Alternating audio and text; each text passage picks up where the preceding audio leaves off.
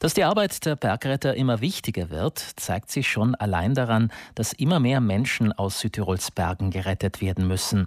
Wanderer, die stürzen, ausrutschen oder sich im Gelände verirren. Es gibt medizinische Notfälle, Steinschläge und Lawinen. In den Bergen kann viel passieren. Unsere Bergretter müssen da gerüstet sein. Anlässlich seines 75-jährigen Bestehens richtet der Bergrettungsdienst im AVS in Toblach gerade einen internationalen Kongress aus.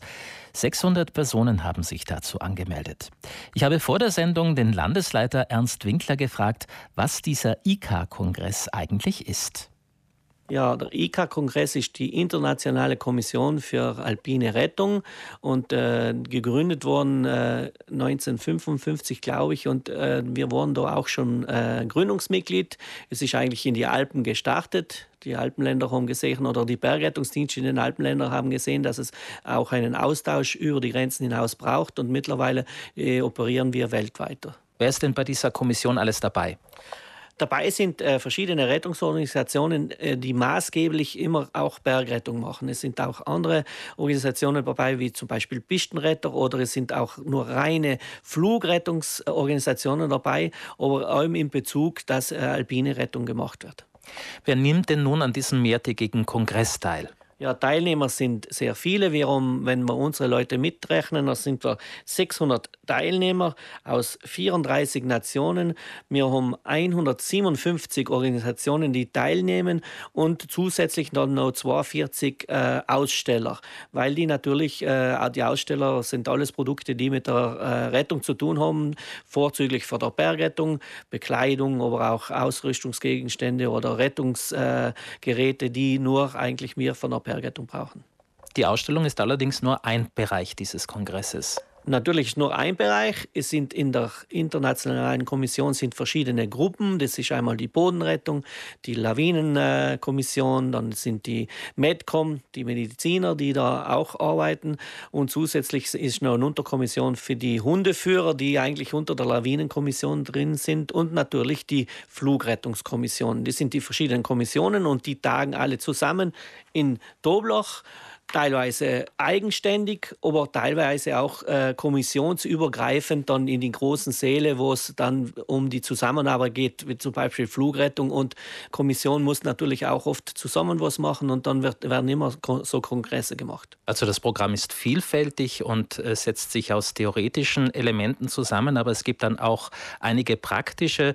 Äh, wie schaut denn so ein praktisches Beispiel aus? Heute zum Beispiel startet eine Gruppe äh, vom Gebiet der 13 Jahrzehnten aus. Genau, wir starten zu, zeitgleich, jetzt eigentlich äh, starten wir äh, um die drei Zinnen, ist der Praxistag. Beim Praxistag werden viele Übungen im Gelände gemacht. Wir haben dann verschiedene Kommissionen, die für sich ein Thema ausarbeiten und dann das dem anderen in Workshops dann äh, beibringen oder äh, wirklich erklären. Und äh, das ist noch direkt eine harte Arbeit. Da mussten sich die Teilnehmer auch vorher schon anmelden, damit wir wirklich äh, nicht zu viele Teilnehmer an einem Workshop haben.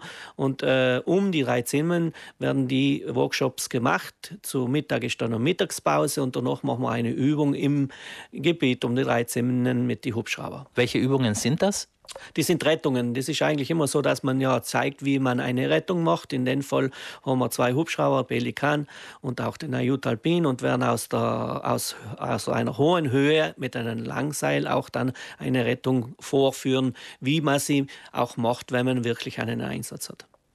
Im Rahmen dieses Kongresses werden dann auch neue Technologien vorgestellt. Sie haben es schon angedeutet im Rahmen äh, einer Ausstellung, äh, zum Beispiel auch, wie verunfallte Personen mobil überwacht werden können.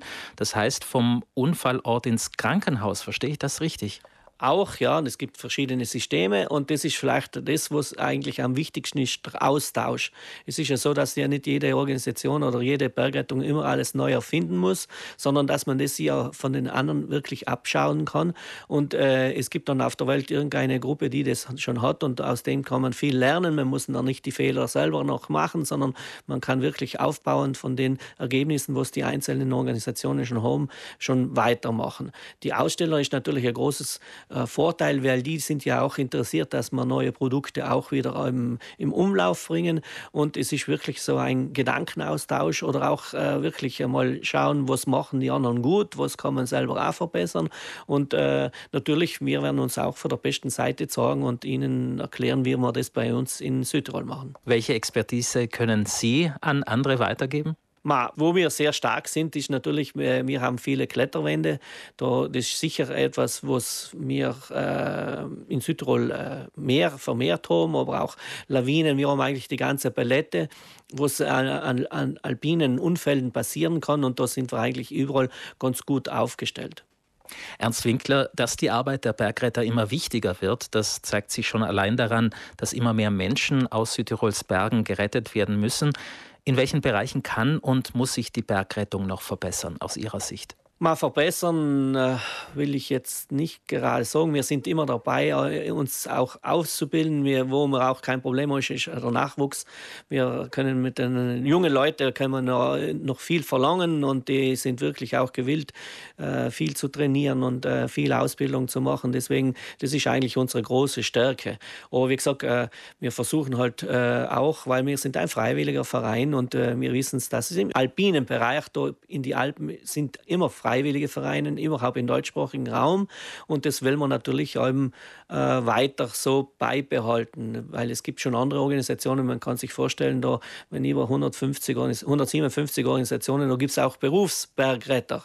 Das ist natürlich das, wo wir halt immer uns das nicht so gut vorstellen können. Die gibt es noch nicht in Südtirol, die Berufsbergretter noch nicht. Äh, jetzt in Südtirol haben wir noch ein anderes System, aber es ist natürlich, der Druck ist hoch und auch die Nationen spielen da einiges mit, weil sie natürlich auch wollen, äh, sie hätten lieber Betriebe als, äh, als mit den Freiwilligen, aber wie gesagt, noch, noch sind wir auf, auf einem guten Weg und es geht nur, wenn wir die Qualität auch bringen. Das ist das Einzige.